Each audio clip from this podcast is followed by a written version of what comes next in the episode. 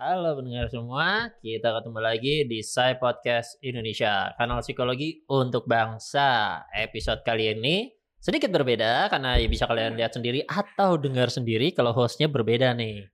Hostnya kali ini adalah saya, uh, Ramar Suprojo, dosen Fakultas Psikologi Universitas Pancasila.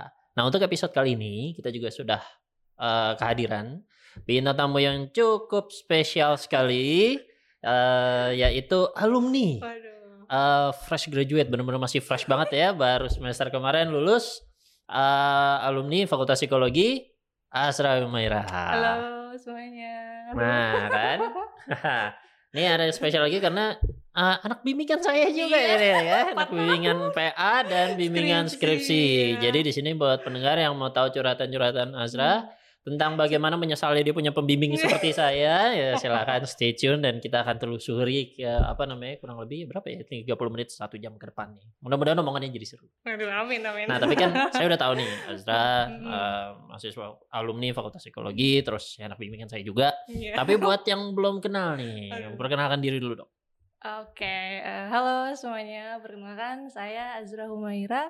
Biasa dipanggil Azra.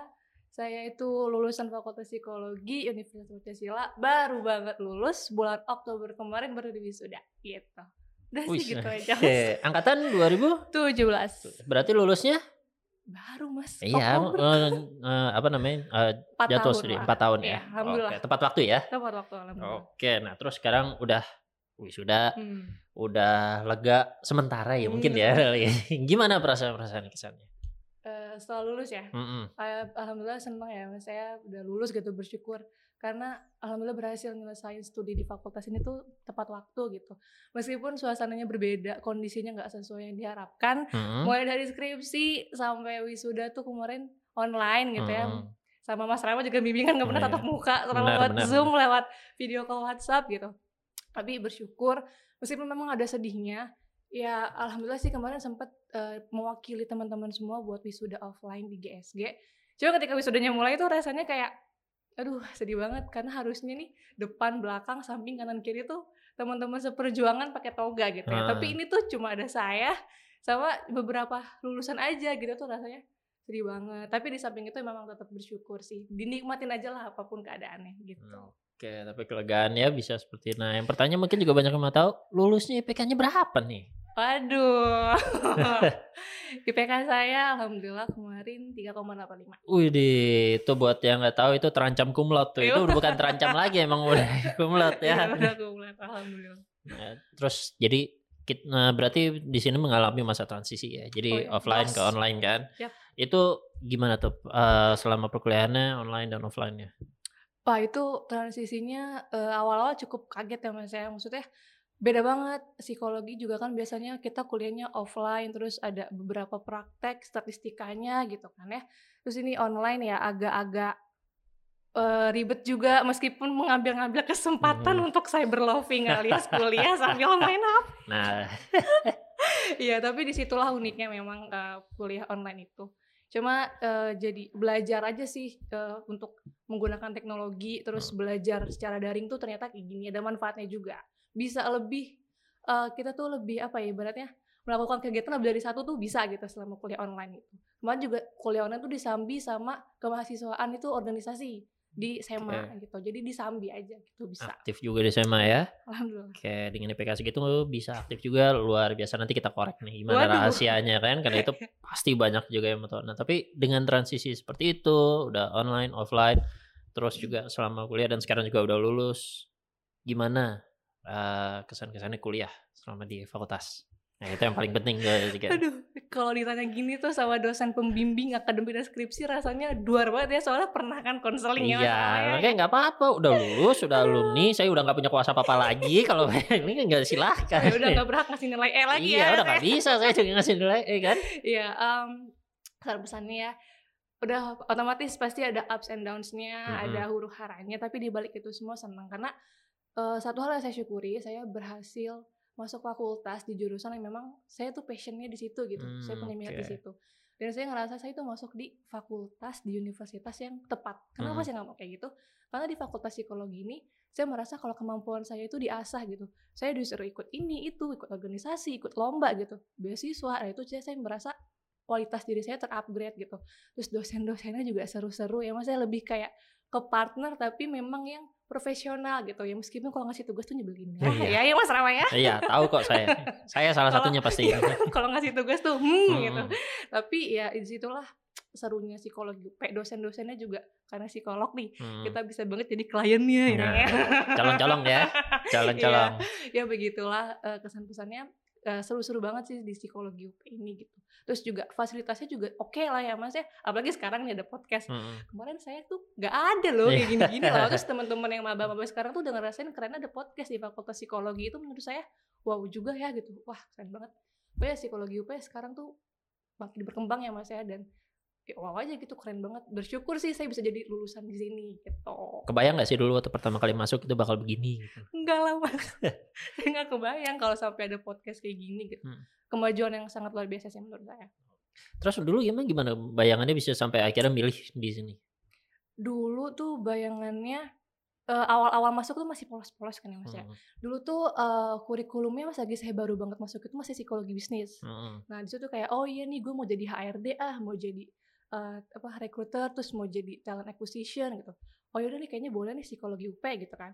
Akhirnya saya masuk tapi di situ kan ada ada ini ya ada perubahan hmm. akhirnya lebih ke psikologi sosial perkembangan. Pas lagi saya cobain wah gila seru juga nih psikologi hmm. perkembangan. Dosennya Mas Rama pula gitu kan ya.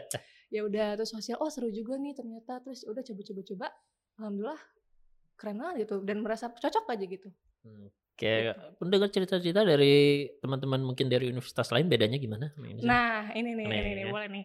Jadi emang saya tuh suka ngobrol ya mas ya hmm. sama teman-teman psikologi, tapi di fakultas uh, di universitas yang lain gitu semesta. Nah saya suka ngebandingin gitu sama kurikulumnya mereka. Saya ngerasa kurikulum psikologi UP ini keren gitu. Kerennya kenapa? Karena tertata dengan oke okay, gitu. Maksudnya ketika saya cocokin nih sama jadwalnya teman saya ini waktu hmm. dia semester 5 itu dia tuh ada mata kuliah psikometri kaup kualitatif digabung di satu hmm. semester. Ketika saya ngeliat tuh kayak wah gitu. Yeah. Uh, gitu. Wah, gila nih gitu. Kalau kita kan di psikologi UP tuh bertahap ya. Hmm. Pertama itu kita dari medpen satu dulu nih kita bikin latar belakang dulu belajar. Hmm. Terus nanti di semester berikutnya kita baru uh, aplikasikan ngambil datanya gimana.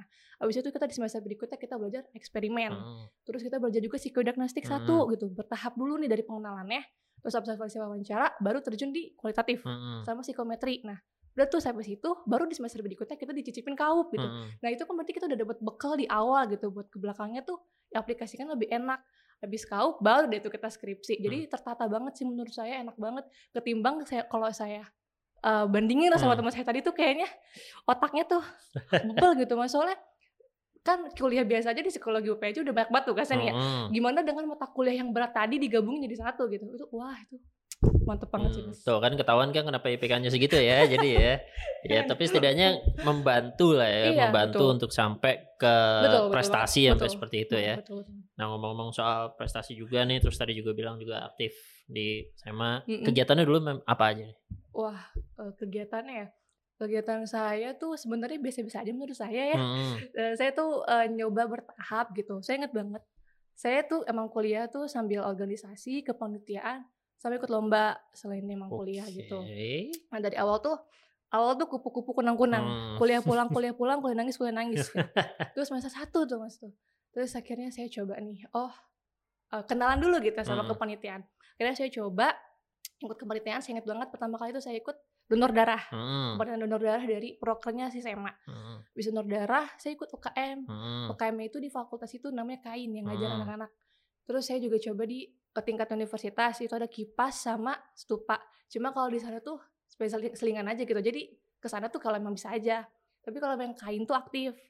Terus habis itu saya coba lagi semester berikutnya udah nyicip-nyicip.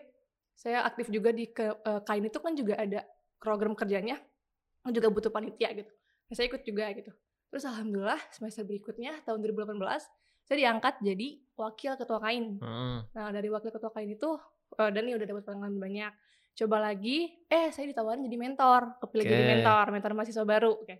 nah saya jadi mentor tuh dua tahun. Okay. dua periode kan. Ya udahlah itu asik banget tuh mas. Sambil ikut mentor sambil ikut kepanitiaan ikut care gitu. Terus ikut movement juga. Eh terus alhamdulillah tahun 2019 saya dipercaya buat pegang jadi ketua divisi 1 SEMA Fakultas Psikologi Universitas Pancasila okay. gitu. Nah baru deh dari situ udah cukup merasa nyoba di magang-magang gitu mas uh, penuh banget ya ini dari catatan yang saya punya tadi kan juga IPK 385 yeah. kemahasiswaan terus ketua divisi Terus untuk prestasi ini kalau misalnya saya berhasil kumpulkan ya juara dua lomba intervensi, artikel terbaik, ada lagi konferensi nasional, beasiswa dua kali. Ini gak ada kerjaan di rumah atau gimana? Lagi bisa banyak banget ini prestasinya. Nganggur ya? Enggak dong mas, ada juga dong di rumah okay. gitu. Itu juga berkat dari ikut-ikut itu sih. Hmm. Jadi di rumah juga aktif juga gitu. Nah ini rahasianya untuk bisa mencapai semua prestasi tersebut nih maksudnya bagaimana nih tadi kan ada step by step dan segala macam bilang hmm. semester satu juga udah kupu-kupu dan pulang-pulang kuliah pulang kuliah pulang kuliah nangis kuliah nangis tapi sampai semester tertentu nih hmm. ternyata malah ngumpulin hmm. prestasi oh, iya kebalikannya iya itu bagaimana itu begitu iya jadi uh, pertama itu saya tuh waktu awal-awal semester tuh dengerin ya dengerin dosen ngomong -hmm. nah dosen saya ini ngomong kebetulan dosen favorit saya ya uh, dia ngomong nak kamu tuh kalau misalkan di awal semester coba kumpulin IPK gitu hmm. karena IPK itu kalau di awal-awal lebih mudah dikumpulinnya ketimbang nanti di akhir gitu Iya memang saya merasakan gitu ya maksudnya ketika kita makin naik semester tuh bebannya makin berat hmm. ya kan kira saya coba kumpulin IPK di situ dosen saya ngomong kalau bisa semester satu harus di atas 3,5 hmm. oke okay, saya oh ya gua harus 3,5 nih minimal kayak bukan gitu. saya tuh yang ngomong nah ya akhirnya yaudah saya kumpulin 3,5 terus masa satu ya udah akhirnya uh, saya udah dapet terus saya dikasih lagi nih di kelas di wajangan tapi jangan cuma IPK doang yang ya kamu juga harus aktif organisasi cobain deh salah satunya gitu. Akhirnya saya turutin gitu uh-huh. kemauan dosen saya ini uh, omongannya. Akhirnya saya coba ikut satu dulu. Oh ternyata seru. Ya udah akhirnya saya sambil jalan sambil ikutin uh, ternyata enjoy juga. Dari situ saya belajar untuk time management gitu. Uh-huh. sama decision making. Kuncinya di situ sih mas Rama. Uh-huh. nanti time management juga kalau kitanya udah ikut satu-satu satu-satu ini otomatis bakal kebentuk sendiri gitu. Jadi suatu kebiasaan gitu jadi itu efek yang didapat setelah lulus dan segala macam udah kebentuk ya skillnya ya dong, jadi ya. begitu pas Banyak. ilmu dapat uh -uh. bisa dilihat dari IPK dan soft skill bisa dapat dilihat dari keanggotaan dan prestasi yes, betul semuanya. banget ya Wow. Kasah it. banget sih soft skillnya itu ketika kita ikut organisasi, kepanitiaan, lomba-lomba yang ada di kampus gitu. Nah, mungkin juga yang lain juga mau tahu dan juga mungkin buat kita semua susah nggak sih? Oke, susah nggak sih pertanyaan gitu ya Iya, ya? susah nggak sih kalau gitu Kalau dibilang susah, ya susah mas. Tapi kalau kita punya kemauan yang kita bisa fokus, insya Allah bakalan bisa gitu. Nantinya juga bakal jadi suatu kebiasaan malah gitu. Kuncinya apa nih yang bisa sampai bisa sampai kemauan itu masih tetap terjaga? Kemauannya ya motivasi sih mas, uh -uh. kayak sama apa ya mikir aja gitu ke depannya gue mau jadi apa gitu kalau misalkan kita udah punya motivasi kita udah fokus kita tahu nih kita ke depannya mau jadi orang yang gimana sih hmm. mau dilihat orang tuh kayak gimana sih itu kita pasti bisa lah gitu untuk ke depannya pelan-pelan gitu dan apakah sudah terjawab mau jadi apa Insya Allah Insya Allah Mas Rafa. Boleh dong di sharing di sini akhirnya dari pengalaman ya. itu dan apa namanya prestasi tersebut akhirnya hmm. kejauh nggak setidaknya? Kejawab sih. Mm-hmm. Uh, saya pengen banget jadi psikolog anak. Oke. Okay. Iya, memang ada rencana buat lanjut S2 gitu. Ya, siapa tahu saya bisa ngajar di sini ya kan jadi dosen kayak itu dia kejar terus sampai akhirnya di mana iya apa dosen akhirnya jadi kolega saya sendiri juga begitu. Oh, iya. Ada masa-masanya di mana saya menguji skripsi. Hmm, hmm, hmm, Kamu atau siapa ya saya lupa gitu dan saya menguji bersama penguji iya, saya iya, ya kan. Cerita waktu itu. Itu apa namanya? Ada satu kebanggaan tersendiri yang kalau misalnya di sini saya buka, saya juga bukan mahasiswa yang baik dulu kan. Iya cerita waktu itu. Ya kayaknya kan sebagai itu di kelas lagi bukan saya cerita kalau saya bukan dosen yang baik, saya juga ya sama lah jadi mahasiswa, dosa saya juga cukup banyak lah kata. Tapi itu terus terus terus mm kira sekarang di sini. Dan tidak tertutup kemungkinan untuk selanjutnya bisa juga seperti itu saya kan? nguji bareng nanti sama Mas Rama nah di situ boleh banget nanti ditungguin ya, amin, di sini. amin. Doain ya Mas ya. Memang ada ada rencana buat S2 cuma memang setahun ke depan ini pengen dulu lah kerja cari-cari pengalaman dulu gitu. Udah ada usaha mau ke mana? Kenapa? pengalaman untuk cari kerjanya Iya pengalaman pengalaman carinya mah iya ada mas. Mm -hmm. Di mana aja udah dimasukinnya? Banyak banget. Uh, salah satunya di PT Puyo gitu kan. Terus mm -hmm. lagi coba di Jasa Marga di BUMN doain aja ya mas ya. Yang pastilah, untuk sebagai anak bimbingan ya pastilah. Kamu sukses saya yang bangga. Oh iya, amin, amin, amin. Ada yang bisa saya banggain sih maksudnya. Aduh. Oke, okay, uh, jadi tadi udah banyak banget cerita dan segala macam hmm. nih. Uh, kira-kira kalau misalnya untuk kamu sekarang lagi usaha mencari kerja ya kan dan segala macam, pilihan ada banyak nih. Jadi pesan-pesan kira-kira untuk junior-junior kamu nih untuk yang di bawah kamu biar minimal mengejar prestasi bisa sama, apa sama kayak kamu tuh gimana? Oke, buat buat teman-teman mahasiswa ya berarti mm -hmm. ya. Uh, mungkin sedikit tips, mungkin tips dari saya ini klise ya Mas, agak mm basi gitu. But it worked on me gitu kan. Jadi mungkin saya bisa bagi-bagi ke teman-teman. Pertama itu uh, time management sih ya teman-teman. Uh, mungkin ada beberapa bertanya gimana cara time management yang bagus gitu kalau saya, memang saya ngikutin pertama itu adalah skala prioritas.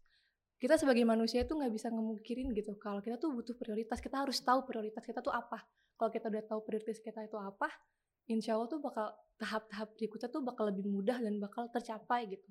Jadi teman-teman tuh kalau dari saran saya tuh bikinlah skala prioritas. Nah dari skala prioritas ini jadi teman-teman bikin pakai to-do list gitu. To-do list apa aja sih kegiatan yang harus dilakuin berdasarkan skala prioritas itu dan ada deadline-nya di sampingnya. Jadi nama kegiatan terus deadline-nya gitu. Misalkan uh, minggu depan hari Senin itu ada rapat organisasi. Mm -hmm. Terus hari berikutnya ada uh, Selasanya itu ada review jurnal misal tugasnya. Nah, itu teman-teman harus tahu nih apa dulu yang bisa dikerjain gitu kan. Nah, Habis itu saya terapin yang namanya behavioral perspective yang Mas Ram sering banget bahas ya, tapi Mas Ram juga terapin kan yeah. si behavioral uh, perspective ini gitu. Nah, di sini tuh saya juga dapat tipsnya itu dari dekan Fakultas Psikologi UI hmm. pada saat itu. Waktu itu kan kita ah. dikasih mata kuliah ini ya, kuliah umum wajib hmm. tuh ya Mas ya. Itu beliau uh, sebagai dosen tamu, beliau jelasin. Jadi katanya bikinlah ganjaran buat diri sendiri gitu.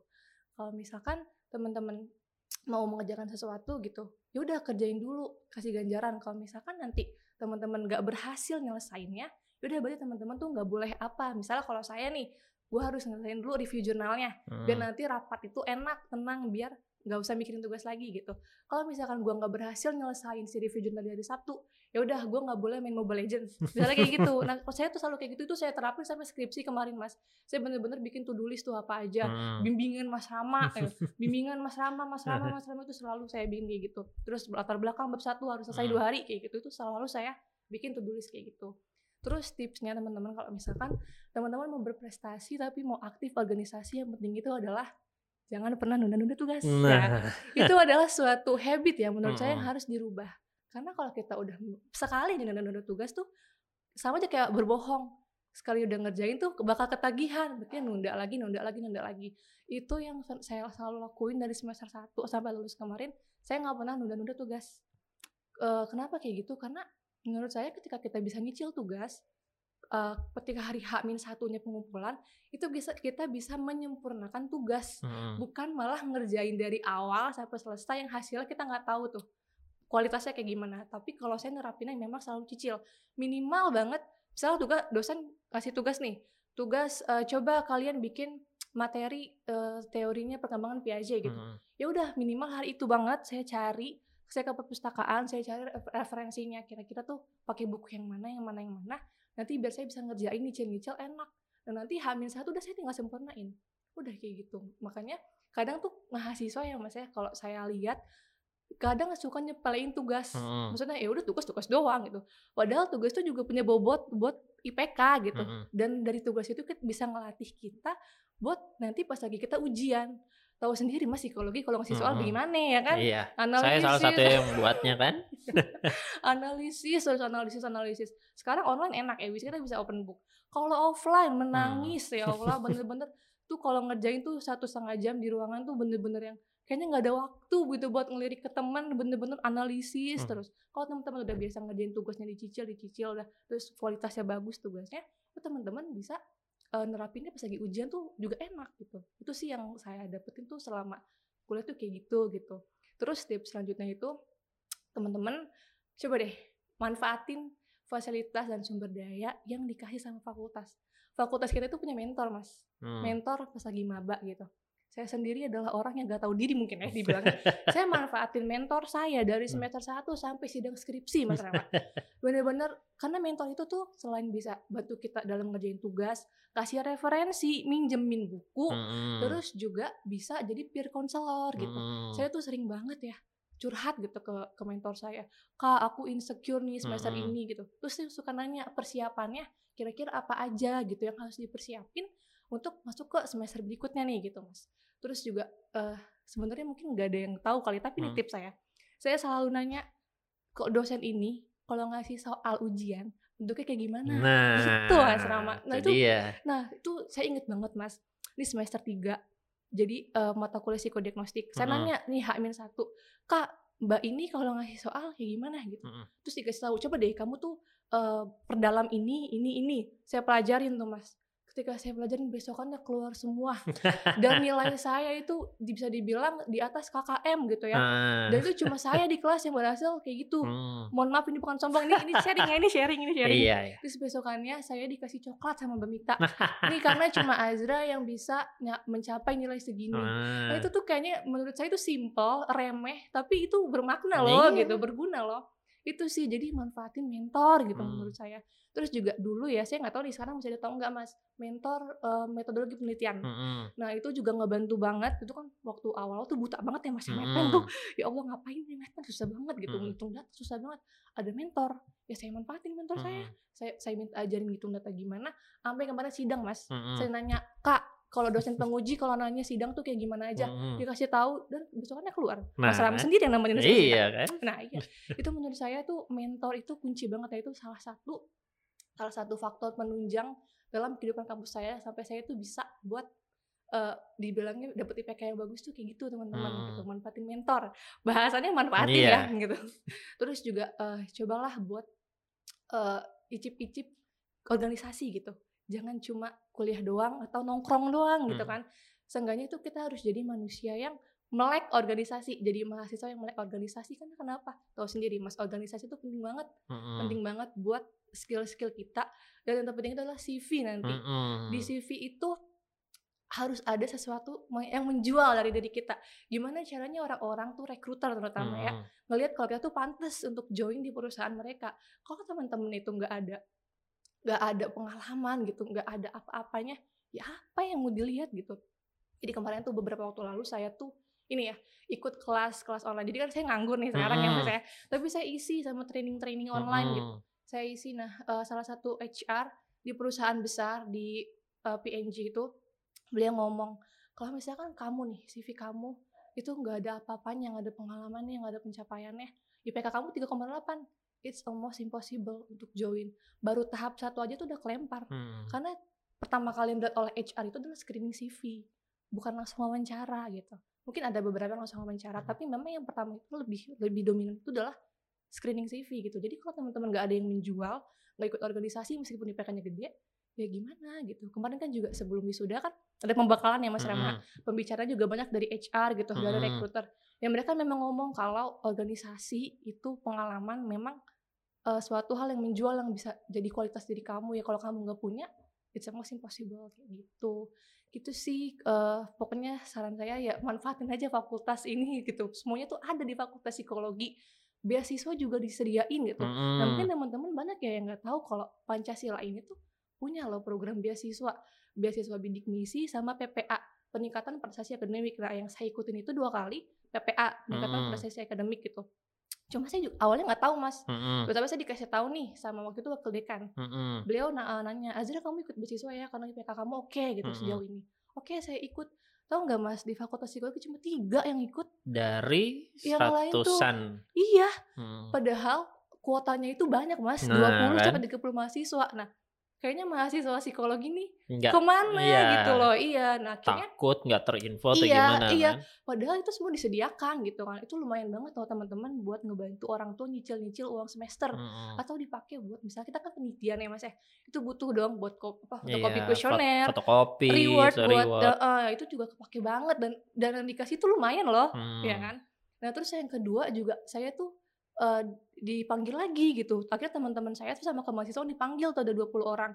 kita doang kayaknya yang dipanggil mas kalau fakultas lain rebutan Enggak, kan? iya benar-benar Hmm. rebutan oh gue mau dapat ini ini ini gitu Hmm. main tinggi tinggian IPK nah saran saya kalau teman-teman punya IPK di atas koma tiga coba deh kak cari tahu ke kemahasiswaan beasiswa itu gitu karena pasti bakal ditawarin gitu itu bakal ada dan lumayan banget buat teman-teman Hmm. itu mas Rama Oke, Manfaatin jadi memang ya. ya, makanya jadi udah sebagai mahasiswa poinnya harus lebih aktif ya di sini iya, ya. iya, cari tahu gitu Cari tahu gerak, Iya. jadi nggak berharap akan diinfokan, tapi justru malah kita mencari info. Iya, iya dan fakultas psikologi itu beneran ada loh. Kayak semuanya ada. Kayak misalkan teman-teman nih punya minat ya, minatnya itu di bidang akademik ya. Saya misalnya senang research gitu. Mm. Teman-teman tuh bisa uh, ke ke SEMA, ke divisi satu Hmm. bilang, "Kak, aku mau nih uh, aku punya minat di research gitu." Nah, nanti tuh ada program di divisi satu itu tentang research juga Mas Rama. Hmm. Nanti bisa juga dari divisi satu itu kasih ke dosen, uh, dosen medpen, nanti bisa diikutin konferensi. Nah itu juga nanti kan? dibayarin sama Nah, fakultas teman-teman. Jalan-jalan. Iya, iya kayak saya ke Bandung ya. Nah, Wih, kan, ke Bandung banget waktu itu. Ya, ya. Terus kalau teman-teman juga punya minat di dance misalkan Mm-mm. atau di nyanyi itu bisa ke divisi 2.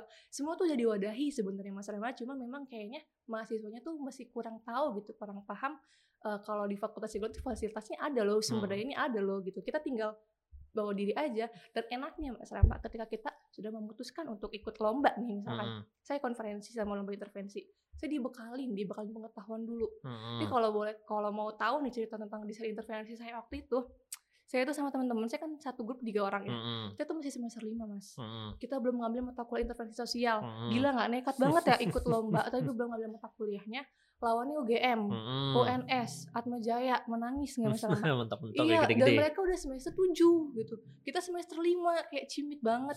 Tapi kita dibekalin Mas, kita dikasih tahu dulu nih eh, kira-kira intervensi itu seperti apa, terus dikasih contoh dan contohnya langsung dibuat sama dosen ini kan sama waktu itu sama Mas Ahyar. Ya udah kita eh, saya belajar saya pelajarin, saya terapin, udah langsung kita terjun tuh di ke Bandung tuh ya. Udah terus tiba-tiba dikasih tahu lima besar.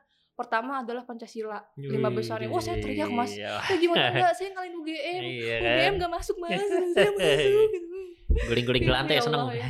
ya sudah ada dua, wah nangis saya. Gimana nggak nangis? Saya ngalahin UGM mas Rama Iya, itu bangga kebanggaan. banget. Iya bangga banget itu bener-bener banget. Enaknya di psikologi UP itu kayak gitu teman-teman.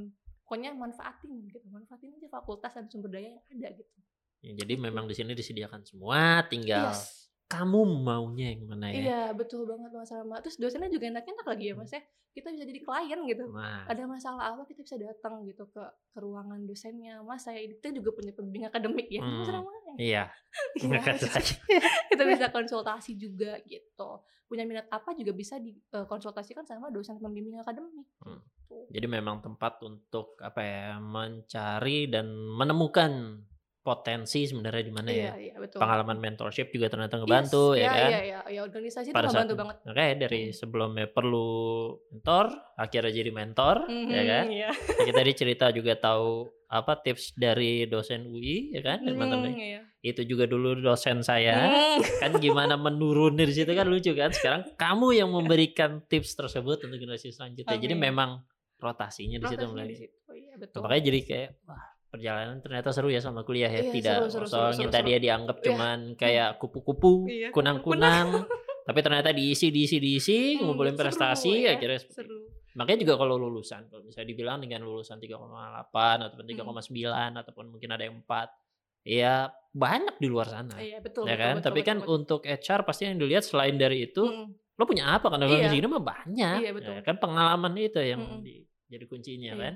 Kuncinya ha, harus Dan- berani keluar dari zona nyaman Nah, itu dia. Makanya dan ternyata kamu dapat alhamdulillah di Iya, sini dan segala iya. macam. saya berani keluar dari zona nyaman Nah, kan dan akhirnya mendapatkan, dan akhirnya belajar. Meskipun saya nggak yakin itu kan hasil bimbingan saya Aduh, gitu. jangan gitu. Pasti dapat dari yang lain juga sih. Mas. Kebanyakan Mas Rahmat tiap minggu bimbingan. So, Mas saya mau bimbingan bisa nggak? Oh iya bisa bisa. Selalu kayak Hmm. gitu. Enaknya Mas Rahmat tuh kayak gitu. Ya meskipun kalau baca skripsinya responnya agak lama ya Iya, biasa kayak gitu. Sibuk. Iya. Bukan men- bukan menyibukkan diri ya, malah somehow disibukkan gitu. siap siap siap siap Nah, siap. Jadi sebelum tutup neto segala macam. Hmm. Dari tadi kan saya terus nanya nih. Dan Waduh. kesempatan nih Waduh, sekarang waduh, udah udah alumni, udah ini, punya kebebasan kembali tadi saya nggak punya kuasa apa pun untuk menggagalkan segala macam. Nah mungkin ada undang-undang atau segala macam yang ataupun ada Aduh. yang ingin ditanya. Aji mumpung saya buka kesempatannya. Jadi kan yang namanya podcast, yang namanya ngobrol begini ngobrol hmm. santai, masa saya mulu saya Aduh. nanya gitu. Apa ya? ya makanya kan. Aduh. Selama ini jadi bagaimana? Tuh, apakah benar ada perasaan penyesalan punya pembimbing macam saya gitu kan? Enggak ya Mas Rama ya, maksudnya saya kebanyakan santai kalau sama selama gitu kan dari awal dari kita dari semester satu ya Mas Rama. Ya? Iya. Saya semester satu Mas Rama kabak kemahasiswaan. Kabak kemahasiswaan. Iya. Kabak kemahasiswaan terus nempet nempet nempet apa minta uh, akademik iya. iya terus skripsi sampai yang nemenin skripsi sidang tuh saya mas Rama gitu kan hmm. ya enggak sih saya nggak ada unek-unek ya mas Rama ya maksudnya semuanya saya berterima kasih banget gitu sama mas Rama karena udah dibimbing 4 tahun dan nggak muak sama saya nggak muak sama saya sampai skripsi juga nemenin ketawa-ketawa saya tuh di zoom aja mas Rama tuh ketawa-ketawa doang ngeliatin saya ya Allah makanya karena dulu juga saya juga harapannya sih. Karena dulu skripsi saya juga agak terlambat. Mm-hmm. tuh kan meskipun saya dosen dulu waktu pas kuliah skripsi saya juga agak terlambat. Dan saya berharap ada dosen yang juga mm-hmm. membantu saya seperti mungkin saya membantu mereka sekarang. Mm-hmm. makanya saya coba oh mungkin dulu nih gue kesusahan karena gini nih. Nah mahasiswa ya gue kasih kayak begini mungkin mm-hmm. seperti itu. Tapi pada intinya nggak curang kan? Saya nggak ngasih bocoran saya nggak. saya kan.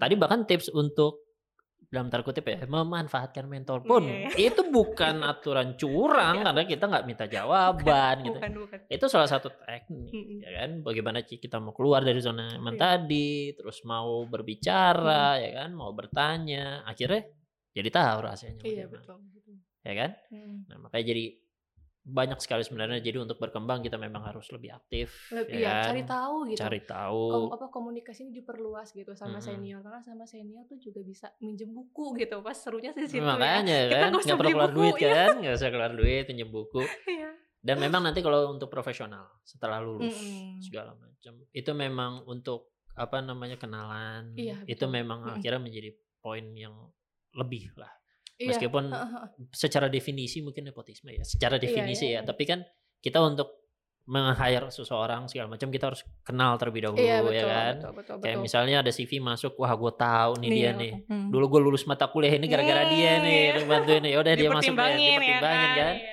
Daripada kalau enggak, ah gue dulu ah nih kabur-kaburan dulu udah buang ya. Iya.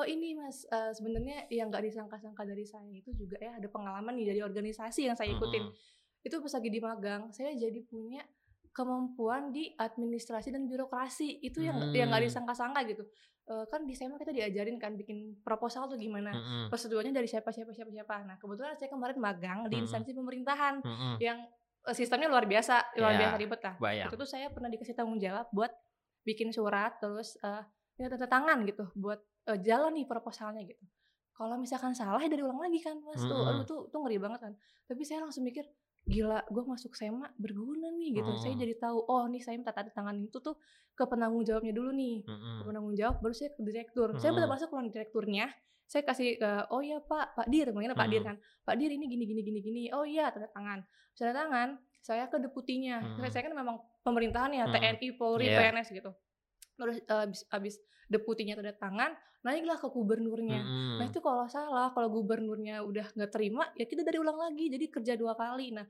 itu yang saya dapetin dari organisasi hmm. SEMA ini gitu. Jadi mungkin kita di, mungkin nganggap remeh, ya elah bikin proposal doang, tapi saya ngerasa ada manfaatnya gitu. Ketika teman-teman mengerjakan sesuatu dan selalu berpikir kalau apa yang dikerjakan itu ada manfaatnya, bisa hmm. dipelajari gitu. Itu tuh berguna loh, bener-bener masuk gitu ke ke otak kalian gitu. Dan jadi nanti jadi kebiasaan yang baik gitu. Gitu Mas Rama. Terus juga satu lagi nih tipsnya mungkin ya buat hmm. teman-teman mahasiswa. Jangan pernah takut jangan pernah malu buat belajar sama siapa pun. Hmm. even sama adik kelas. Hmm. karena misalnya adik kelas itu uh, materinya masih segar di otak hmm. mas mereka masih punya materinya gitu. Kita tuh ya sebagai tua perlu review kan ya. Saya tuh kemarin sebelum skripsi saya belajar dulu mas sama adik kelas saya. Hmm. saya minta jalan SPSS hmm. gimana cara ngoperasin SPSS yang deskriptif? Tuh hmm. yang deskriptif aja saya minta ajarin gitu. Tapi pas lagi saya masuk ke bab 4 skripsi hmm. haha gue tahu Udah nih hahaha iya. gitu. Kayak gitu loh. Jadi jangan pernah malu belajar sama siapa pun gitu. Terus ini Lia. Hmm. Lia mas Lia. Tuh kan kita tuh gratis ya Lia hmm. ya mas namanya. Pakai. Kenapa? Karena sidang skripsi harus ada sertifikat Lia kalau teman-teman nggak ada sertifikat LIA, teman-teman TOEFL, hmm. bayar lagi, buang waktu lagi. Kalau misalkan nanti skornya nggak masuk ke minimal, ikut lagi, oh, ikut lagi. keluar duit lagi, keburu sidang lagi. Hmm. Itu gimana gitu? Maksudnya ya udah manfaatin aja mumpung gratis kalau misalkan ikut liat lagi kuliah terus ikut liat organisasi time management teman-teman bakal kebentuk sendiri kayak gitu Mas Rama. Dan jurnal yang harus dibaca pun juga nah, kebanyakan bahasa Inggris. Nah, itu. Yang yang saya juga agak kok bagaimana ya sebagai dosen juga agak menyedihkan. Dia katanya generation now. Saya jadi agak ragu apa tahu itu terjemahan generation now apa gitu karena kemampuan bahasa Inggrisnya iya. agak-agak jatuh oh, iya. sekali. Aduh, kan. ya emang berguna banget sih Mas Rama karena kemarin saya kan daftar BUMN juga ya. Nah di BUMN itu juga ternyata ada pengumpulan sertifikat bahasa Inggris gitu. hmm. gitu. Itu ada penilaiannya. Kalau misalkan teman-teman udah ikut lihat kan lumayan gitu begitu sih terus juga kalau misalnya teman-teman skripsinya variabelnya baru nih kayak nah. saya itu ya susah gitu jurnalnya bahasa Inggris semua ya teman-teman gimana kalau teman-teman nggak nggak ada kemampuan untuk berbahasa Inggris gitu nah di Lia ini bisa ke asah bahasa Inggrisnya gitu jadi sekaligus ya sekalian ya betul ya. banget itu udah ada semua di sini gitu. hmm. gitu pakai itu ya makanya ya makanya semoga juga dan dosen-dosennya di sini juga 90% juga ya luaran sebelah. Mm, iya, ya kan? tahu lah, tahu lah, tahu lah. Jadi memang atmosfernya, hmm, pengajarannya, hmm. ilmunya sebelas dua belas iya, yang benar-benar sama saya banget. Saya suka ngebandingin gitu hmm. sama sebelah. Dan kurikulumnya mirip-mirip ya Makanya uh, sama hmm. benar-benar apa namanya ya lulusan sana Pantes semua. Makanya ya. jadi dibawa dari sebelah ke sini iya. dengan taste yang lebih muda iya, betul, gitu, betul gitu banget, ya betul banget, tes yang lebih muda kan. budayanya seru ya di sini ya nah harapannya hmm. seperti itu hmm. harapan saya di kelas saya pun juga seperti itu di kelas saya minimal makanya kan saya juga suka bilang dulu kalau misalnya di kelas juga makanya sama saya juga belajar juga dari mahasiswa saya makanya saya juga bilang meskipun saya dosen di hmm. kelas ini tapi saya bukan yang paling pintar ya hmm. ya kan makanya kan dari presentasi kalian dari pertanyaan kalian itu kan saya juga belajar banyak iya benar Oh ini satu lagi nih mas, hmm. ada sharing kali dikit ya. Nah. Uh, kalau dari pengalaman saya, kayaknya tuh teman-teman mahasiswa banyak yang ngeremehin tugas uh, hmm. kelompok gitu. Hmm. Misalkan ya udah kalau tugas kelompok tuh mentang-mentang ada yang ngerjain temennya, ya kita nggak berkontribusi banyak. Padahal sebisa mungkin kita tuh harus berkontribusi dalam tugas itu gitu apalagi di medpen hmm. kalau teman-teman berkontribusinya oke okay banget nih di medpen ntar deskripsi tuh enteng teman-teman jadi teman-teman tuh tahu yang uh, tahapnya lah gitu. Hmm. uh, bab satu bab dua bab tiga bab empat emang agak susah hmm. susah sih menurut saya. Tapi seenggaknya kita pas lagi bikin proposal tuh lancar gitu. Ketika kita udah tahu ya udah gitu. Oke enak gitu ngerjainnya. Kita nggak terlalu banyak ngebebanin orang lain gitu. Kadang kan kalau skripsi kita sama temen nih mas ya. Hmm. uh, diskusi diskusi diskusi.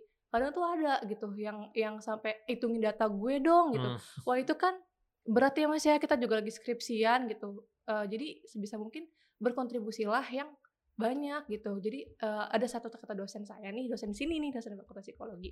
Misalnya kemampuan kita di sini kita dikasih tugas. Kita cuma bisa di sini gitu. Hmm. tapi kita berusaha untuk mendobrak hmm. mendobrak kemampuan kita ini. Kan kita bisa di sini nih.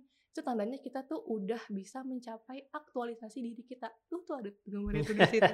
Kayak gitu teman-teman. Misalnya dapat tugas tadi tuh uh, review PIJ di PPT gitu. Hmm. kita biasa dari SMA bikin PPT biasa aja gitu. Hmm kita kemampuan kita di sini kita cuma bisa bikin PPT yang kata-kata mm-hmm. power word bukan powerpoint yeah, power word gitu copy Terus, paste iya gitu. iya gitu tapi ketika kita bisa untuk mengubah isi uh, eh, PPT kita dengan berkualitas dengan animasi dengan ber, uh, teori itu gampang dimengerti sama teman-teman terus attention teman-teman yang lihat tuh kita semua gitu ke presentasi kita itu tandanya kita tuh udah bisa melewat uh, mencapai aktualisasi diri kita kayak gitu dan saya sebagai dosen akan memberikan nilai tinggi nah, dengan yang itu, seperti itu, itu kan itu dia mas Rama dan akan kelihatan kok dari banget. presentasinya juga hmm. mana yang ngebuat iya. mana yang numpang hmm. itu sebagai dosen juga akan terlihat kok iya. pada saat presentasinya iya, ketahuan seperti ya, apa ya? ketahuan kualitasnya kan iya hmm. dulu saya sebagai mahasiswa juga meremehkan dan sekarang sebagai dosen sial ketahuan ternyata begitu ya rahasia iya. ternyata ketahuannya dari situ ya iya iya betul dan itu makanya jadi keajaiban yang mungkin akan ketemu di bilang wah iya ternyata dulu yang meremehkan ah sial ternyata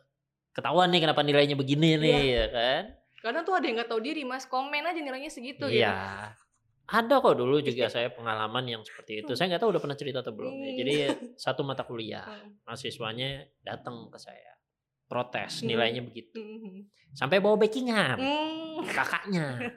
Sampai kakaknya masih kuliah juga kan yang lebih senior iya. datang Oh nilai saya cuma segini sih mas, gitu. Saya nggak bisa terima. Saya kan jawab semua dan segala macam.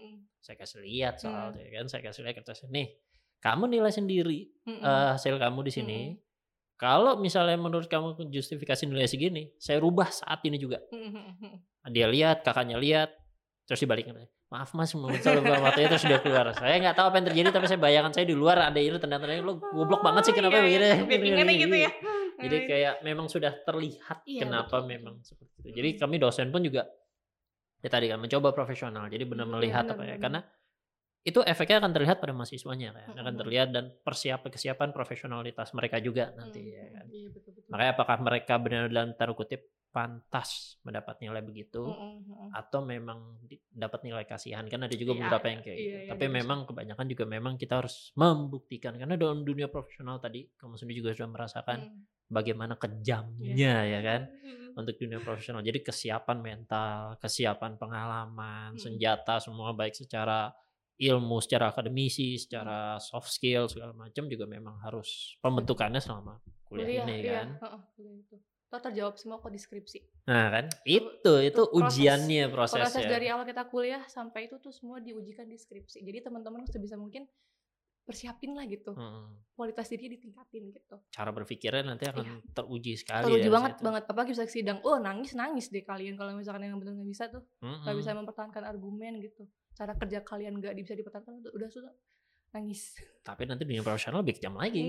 Setelah kayak stepnya justru nanti dari situ dulu Belajar, kan. Iya, pokoknya semua tuh proses di kuliah tuh berasa banget deh gitu. Hmm. banget. Semoga pembekalannya nanti bisa lanjut baik antara kamu nanti untuk uh, benar lanjut mau S2. Amin. Ditungguin nanti amin, di sini amin, kalau benar mau itu karena kami perlu dosen seperti itu. Amin, ataupun juga nanti profesional. Amin atau dua-duanya sekaligus aduh, kan aduh, aduh. seperti saya kan juga dosen iya tapi kerja di luar juga iya, iya ya kan makanya kayak yang sudah saya kasih tahu di kelas-kelas kalau punya pekerjaan sebisa mungkin jangan cuma satu.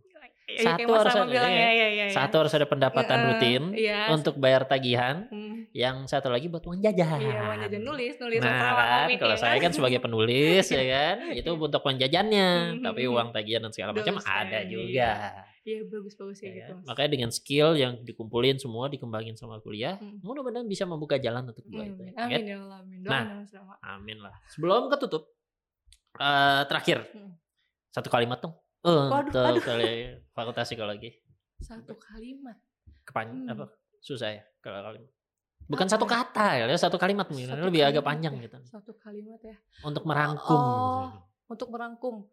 Uh, saya mau ucapin terima kasih dulu deh ya ke Fakultas Psikologi. Ya, terima kasih Fakultas Psikologi selama 4 tahun ini sudah menaungi saya, sudah sudah membantu saya untuk mengupgrade uh, kualitas diri saya. Terus sekarang diundang podcast itu alhamdulillah hmm. banget, terima kasih banget. Semoga ke depannya bisa lebih maju lagi, bisa lebih meningkatkan kualitasnya lagi, bisa mencapai visinya untuk menjadi fakultas psikologi yang standarnya internasional. Amin. Amin. Tenang aja ini bukan yang terakhir kalau untuk diundang podcast. Nanti akan datang amin, lagi karena amin, amin, seru kan? Seru seru. Seru kan? Nah, Semoga bermanfaat ya Mas Oh iya, amin pastinya. Nah, tapi kan dengan keseruan ini pasti nagi, pasti mau lagi ya kan dan tidak tertutup kemungkinan nanti bisa ngobrol-ngobrol hal lain lagi. Ah, tingkat yang lebih tinggi lagi ya. Iya. Mungkin kita ngomongin apa? Filosofi. Waduh, ya, waduh. Ya, ya. Atau kita ngomongin hobi pun juga nggak apa-apa, ya kan bisa banyak. Iya, bisa. Oke deh, untuk episode kali ini yang hari ini kita ditemani oleh alumni Fakultas Psikologi Universitas Pancasila, Azrul Mahira. Uh, sampai di sini uh, pembahasan kita tentang penelusuran pengalaman-pengalaman dan bagi-bagi tips iya. sharing-sharing untuk sebagai lulusan yang salah satu lulusan terbaik berarti ya, tadi prestasi amin, banyak, amin, IPK amin. tinggi, pengalaman pengalaman organisasi, beasiswa sampai dua kali. Uh, ini nggak kelar nih kalau prestasi saya sebutin terus ya. Oke, uh, kita sampai di sini saja ngomong kita. Jangan lupa ditunggu episode-episode selanjutnya. Selalu dan juga jangan lupa untuk subscribe di channel kita, uh, di channel YouTube kita.